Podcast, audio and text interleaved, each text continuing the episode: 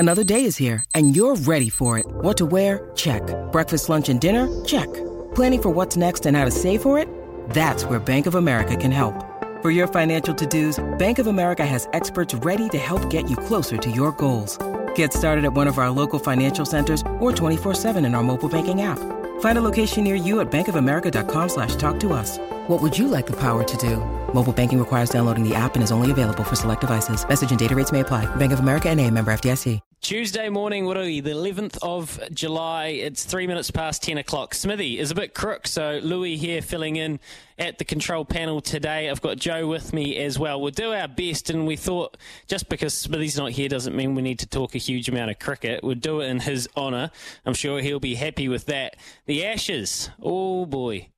Oh boy, the Ashes. They're alive. They are alive and well, and they're starting to get dangerously close to being valid to compare them to the two thousand five edition of it. I mean, seriously. We've got Baz at the helm of England. Resilience, fighting, made some shrewd selection changes, and all of a sudden, Pat Cummins is coming across. That cocky, arrogant Australian nature almost seemed a little bit sassy when he said that there was no momentum lost just because they might be down. Wow, the best spinner they've got, and I think they are down a little bit of momentum as well. So Pat's arched the back. There's a brilliant series going on. And then a news dump this morning on Tuesday morning, Gary Stead re-signs for two more years. And a second contract extension for Gary Stead, who's taken us through really an unprecedented amount of success for the Black Caps, if you consider and you rate that World Test Championship triumph, being able to hoist the mace into the air for the very first time. Yes, he took on a team that was well established by Mike Hesson and Brendan McCullum, but his uh, level of stability and cohesion that he's been able to keep across three formats has been pretty impressive. So there is so much to talk about, and we're going to do it all with Matt Hunter coming up right now. Now, if you don't know who Matt that is, that's fine. You can go to Cricket Maximum, Maximum Cricket on Twitter, on TikTok. That's where I first came across him uh, on all of the different channels, and I don't really think I've come across a, a neutral that has been across the Ashes as much as Matt has. So it's uh, a warm welcome to S N Z for the first time. Matt, how are you doing? Yeah, real, uh, really excited to be on here. I really appreciate uh, the thought. Um, yes, trying to cover the Ashes as much as I can. I haven't slept a lot over the last few weeks, but it's pretty exciting when you get to watch your two older brothers fight it out. Um, and there's been a lot of squabbling between two camps. You've also got, as you said, you've got Bears in one camp. You've also got Victoria in the other camp, which is another wee uh, nugget for us Kiwis. So um, it's exciting times, and it's starting to head down that two thousand five route for sure. So, Matt, I thought it would be fun with you today to do the, the top three storylines from a neutral observer. And we obviously we're going to put the – well, we could have just leaped straight to Johnny Bairstow and, and the – biggest controversy since Sandpaper Gate, probably.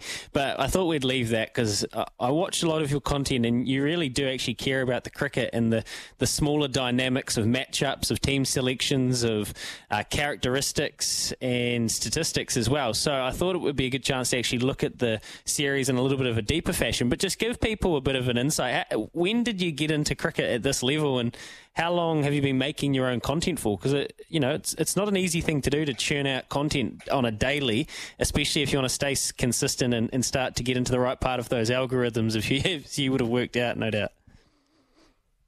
Yeah, yeah, no, there's, there's a, bit, a bit of work going into it. Like obviously, uh, like most, you know, I played I played cricket growing up, and I got uh, got to a club level and realised that I wasn't that great, to be fair, but I was able to play with it.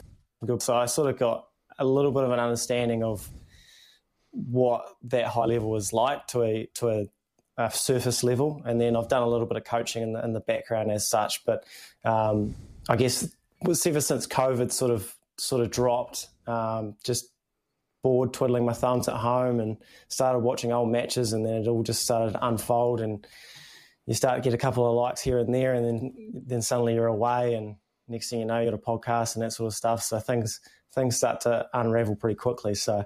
Um, Yeah, or or it's an excuse to watch more cricket. I don't know. I mean, you have to ask my wife that, I suppose. But um, Yeah, as soon as you start disguising your uh, habits and your hobbies as work, you can kind of get away with a little bit more. So it's very well played, mate. It's, it's a good little bit of innovation there yourself. So as I say, we, we've got to do the, the Ashes, and we will. But, I mean, you're a you're a punter and you, you've watched this Black Caps team oh, as close to probably as anyone over the last wee while. What was your gut reaction when you heard that Gary Stead's coming back for two more years and they're not splitting that role? Yeah, honestly, I was I was a bit shocked um, when I just I read it just before we came on. I, it did feel like it was an end of an era.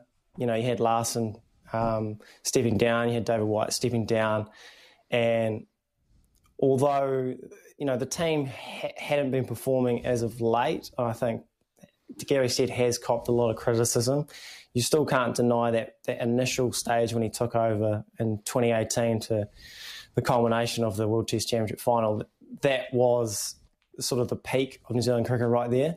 It's fair to say there's been a slight decline, and a lot of that is players moving on and players getting older. Um, but I did think that they were, I was kind of hoping they would move into a different direction, maybe split the roles up. Um, I think I'm, I think I heard you before, you, you were talking about how players don't normally play all formats, so why should coaches? So I thought that was a bit strange, but I guess if the right guy's not out there, it's not like we can just go pinch Baz uh, McCullum back, or, you know, Stephen Fleming's on the big bucks in the I P L. It's it's it's not easy to, to attract those big names. So potentially just having like a, you know, excuse the pun, like a steady influence might be the best bet until someone better comes along. That's all right. I'm keeping track of the amount of steady puns across all major news networks today. And um, so oh, I'm, I'm running. That's, I've done three. You've done one, so that's four so far. I'm running a tally. I, I just we had a caller that came in straight away, Matt, and he, he made the point. You know, who else did they interview? And I read the press release. And I haven't had time to listen to the press conference. It's still going on at Lincoln at the second. You know, they, they spoke about they did an exhaustive process of working out what the best way forward was and whether splitting it wasn't. And this is clearly the preferred uh, preferred option moving forward. But they didn't really speak about other candidates. So is it a marriage of convenience as much and stability as it is a, a marriage of what they truly desire? Yeah, we, I mean, you'd hope that they did their due diligence. But I guess they're not also going to say, oh, we couldn't find anyone else better, so we just went with Gary Stead. Like, that's probably not the best way to sell it to the pu- public. But, um, yeah, I would hope they did their due diligence and started to look elsewhere. Um, I, I do think it's hard to attract decent coaches to New Zealand just with the, like, you're asking, you're asking guys to spend, you know, months away from their families. And we don't pay anywhere near what the big guns play. Like, you know, we, we talk about obviously Trent Bolt's going to the getting paid by the I P L. Like, coaches are the same. Like Stephen mm. Fleming, Mike Hesson, they're, they're only asked to coach for certain periods of time of the year, and they're getting paid a whole lot more. They can spend a lot more time with their uh, families, and I do think it's hard to attract um, the, the bigger names. But you know, I thought I thought someone like a Peter Fulton from Canterbury might have might have been a shout. Maybe it's a bit early. Um, he seems to be doing some good things um, for Canterbury. So, um, yeah, I guess watch the space. Yeah, it's an interesting point, and I suppose the more you think about it, you think about the most successful times in New Zealand cricket and the, the coaches that have uh, done the best. Well, they're all homegrown. A lot, a lot of them former players up until who played for the Black Caps or New Zealand cricket. Uh, I should say, and then obviously in very recent times, Heston and Gary Stead both come through pathways. Um, it, it's not a high-paying job to be a domestic head coach, and we do get a lot of our talent that heads overseas, and some of the coaches that have been touted, I mean, we just had Rob, oh, why, why can't I remember his last name? He's gone over to look after the, the um, South African Uh, white ball oh, setup. Rob, Rob Walter. Rob Walter. Rob Walter. So, you know, yeah. um, Heinrich Milan, um, yeah, a guy I always had a lot of time for down there in Wellington, uh, Mister Pocknell. So I just think we do usually seem to be able to grow our next coach in-house, but it's at the same time, the game's never been more global. The money's never been more lucrative offshore. Is it going to be harder to retain that top talent? And as you said, it's really hard to appeal to get overseas talent back to New Zealand. So, look, I don't think Gary Stead re-signing a contract's a bad move by any stretch, but I wonder over the next day or so, you're going to hear from a lot of New Zealand cricket fans that w- that probably would admit that maybe it wasn't their first choice if you could have had all options on the table. No, I think if if, if it was if it was me, I would I would have loved to try and get Stephen Fleming. I think he's got a fabulous track record as as a head coach, and all, all you only hear good things about him in the I P L. There's a lot of uh, great players that say he's the best coach they've ever worked under. When he was captain for New Zealand, he was famously one of the best minds. Like Shane Warne, obviously, like talked about him highly. Um, but that was only going to happen if they split up the roles. So I wonder if that didn't happen. Like a, so I do wonder if why they decided not to split up the roles. That'd be something I'd be interested to hear. Yeah, and I'm, I'm sure we will over the next wee while, as so that press conference going on right now. Okay, what we had you on to do initially, and we'll, we'll uh, I'm hoping we can we can speak a wee bit over the next wee while, Matt, because I do love your work.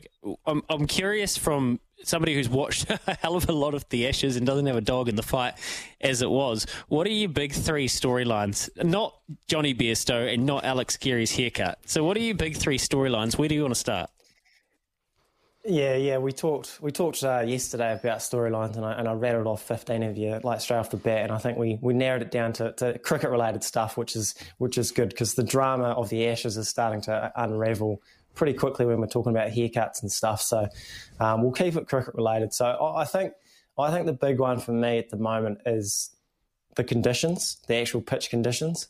Um, you know, ever since you know twenty-one years it's been since Australia have been England at home, and a lot of that's been on green seaming wickets. Anderson and Broad on repeat. Australia's, they have a history with moving ball. It appeared to change as Bazball took over. Stokes asked for the flat wickets so they could Bazball that Australian seam attack, which is which is great, and, and it worked initially. You know, England, they made four hundred on that first day.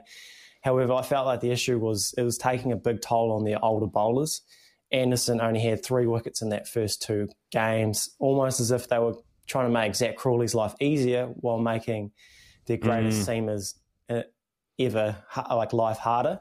Um, this kind of allowed Australia to like grind their attack down over the first two tests, but that changed at Headingley. Um, obviously, Mark Wood came in, Wokes came in, but the the pitch had a lot more pace and a lot more bounce, a lot more swing seam, and then you know Broad's knocking over Warner again. Like things are starting to feel normal. Wokes and Wood taking thirteen wickets each. I'm very interest, interested to see what the conditions look like at Manchester. Do England go back to the slow wickets, or do they start to realise this is the formula we need to start nicking off some, some batters? Yeah, okay, great point. And I assume then you, you're going to, at some stage, touch on that means England have to be able to trust their top order and their middle order, and it can't just be foot to the floor, trying to flat bat baseball shot, Uh, half trackers back down the, the wicket. There has to be some sort of cricket played that l- resembles what Test cricket has looked like for the, the last hundred and something years. Yeah, well, that's that's what it kind of started with. Like it wasn't it wasn't complete um, foot to the floor, as you said, from the get go. When they sort of uh, beat us three nil um, from the get go, there was some. Like Bazball for me was always just clarity of thought, and it was it was taking that positive option, but it was it was not sort of deciding I'm going to go for it from ball one, like no matter what. It was, um, and I just feel like that's what they did uh, batting wise in the Headingley Test. Like they still scored pretty freely. I think they you know knocked over two fifty and inside fifty overs, you know, but there's just a bit more thought process about it. It's not just I'm going to hit every ball for six. There's um, there's thought process uh, behind it. So um, Bazball still still works in seaming conditions, and it did. And um, it just brings your bowlers into the game. So what did you make of Harry Brook then, who, who for me has been a bit of a phenomenon, but it looked like he finally found the right mixture in that last innings? Yeah, I thought that that was one of his best innings, if not his best innings in an England shirt. When you take into account their bowling attack, the pressure, the fourth innings run chase. Like, I know he, he had uh, a pretty big hundred in New Zealand, um, but I think the attacks were a different sort of kettle of fish. So I think um, that was a per- that was that perfect blend of a, of attack and defence. Like, he's still he's still putting the pressure on the bowlers. Like, they know if they if they miss, he's putting he's putting the bowlers away. But it's still, you've got to be able to keep out good balls. You've got to leave the right ones. You've got to actually defend. If you try and hit everything, you're gonna one of them's going to get you uh, have your name on it eventually. So I thought, you know, I thought he showed right there like how good he can be. Does that tie into another one of your storylines at all? Um, I guess yeah, it does definitely with. Um, I've got here's just sort of moving forward for England, like who who actually bats uh, three. Um, mm. Obviously, with Ollie Pope having that shoulder injury, that's ruled him out of the series. They did. England originally turned to Harry Brook at number three, and then in the second innings, they the odd decision to promote Moeen Ali to three, which apparently he just asked to bat three. Which, as a former club, club cricketer, it's nice to know that guys asked to bat higher at Test level as well. That's that's nice to see. Normally you get shut down at the club level, so um, nice to see Baz Baz, uh, Baz sort of helping Moeen out. But you know the jury's out on Moeen at three. Um, but I guess Brook having to bat at five, he looked far more comfortable. I think we obviously talked about how he's going to how well he batted. Um, But, I, yeah, it'd be interesting to see who bats three. Like, does Moeen continue to bat three, or do they shuffle that order around? Because I guess, you know, there's a lot of talk about Folks. Does he come in? Because you've got Bairstow, can't catch a cold at the moment. Um, so that's going to be interesting to see. Does, yeah, Folks come in, Bairstow go to three, or do they keep going with Moeen at three? So that's that's an interesting um, storyline for me.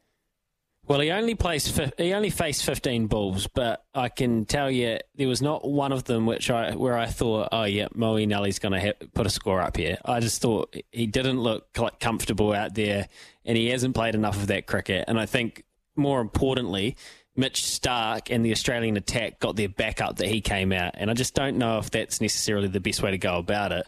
But, you know, good on him for wanting to do it. I don't think that's the answer moving forward. And I wonder if now Joe Root feels more comfortable batting three, knowing that, you know, Ben Duckett's been scoring some runs. Zach Crawley scored forty-four and, and got his feet underneath him. Maybe he feels like he's got a little bit more protection.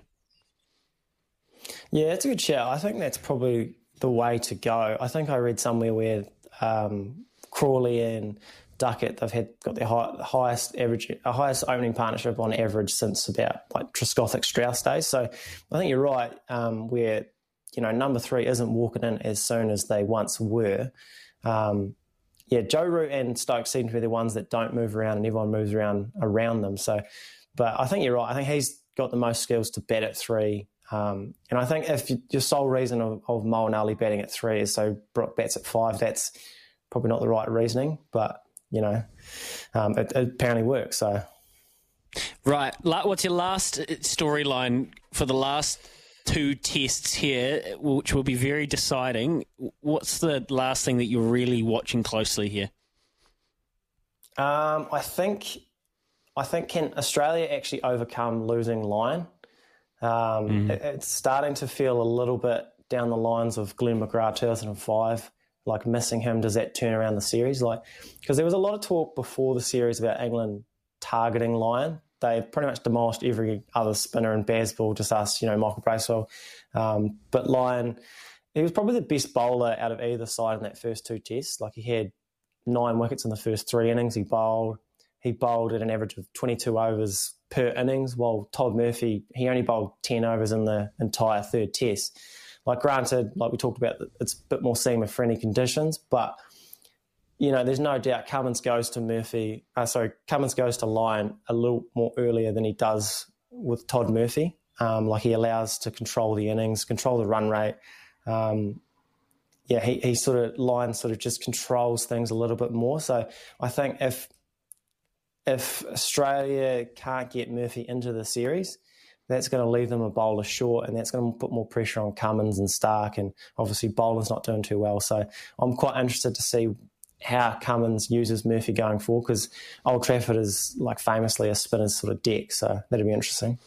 Yeah, it is, and I think half of the point of it is Steve Smith and Marnus Labuschagne need to score runs because Australia need to have scores to defend for Cummins to trust Murphy.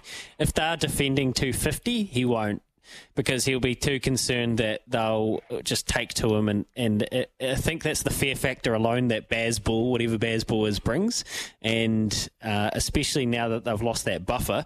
What do you think? I mean, are you backing England if, if it is seeming enough and they have to use Murphy, Australia? Are you backing England to be able to even the series and give us a decider, which would be every cricket fan's, uh, and, you know, it's like, that's all we ever really wanted, right? The Ashes to go to the fifth test. Well, as a neutral, that that's what we want, isn't it? Um, yeah, it's gonna be it's gonna be interesting because I think like Cummins was pretty short and sharp when he said the momentum hasn't swung, but it's it's hard to see how it how it doesn't a little bit. Um, yeah. You know, England England haven't played that well throughout the series. You know, they've dropped all these catches. They made a lot of mistakes, but they have been they've had chances to win all three tests. And I think, you know, Australia have been incredible, and this is an all-time side, you know, a couple of all-time sides going at it. So there's no doubt this next test is going to be very close. Um, I think we all, the heart wants a fifth, fifth test. Um, but I think if, if England can win it, the fourth test, I mean, they can't deny the momentum then. Like, England's going to be going absolutely nuts at the Oval for the fifth test. So, you know, hopefully we get there. And I just hope Steve Smith, we get um, released footage at some stage of Steve Smith smashing up changing rooms. That's all I want. And I, I am happy for him to be sent off again if it creates that sort of vision that eventually gets leaked, or some Amazon Prime documentary. I think they do have cameras following them around, so we'd love to see that. Uh, Maximum Cricket Twitter, you've got a TikTok. I don't know what else you've got, but people can go and find you anywhere. Really appreciate your time, Matt. That was awesome. No worries. Thanks, Louis. Thanks for having me on. No worries. Maximum Cricket there. Matt Hunter, uh, fantastic. Follows cricket as close to anyone I know and that I've seen covering the Ashes. So some really detailed thoughts there. What do you we make of it? Double eight double three oh eight hundred one five oh eight eleven. Can you see England getting another one? And has the momentum actually swung? I think Pat Cummins is maybe over underplaying his hand there a wee bit. I think it has to have swung just a little bit. It is twenty four minutes past ten.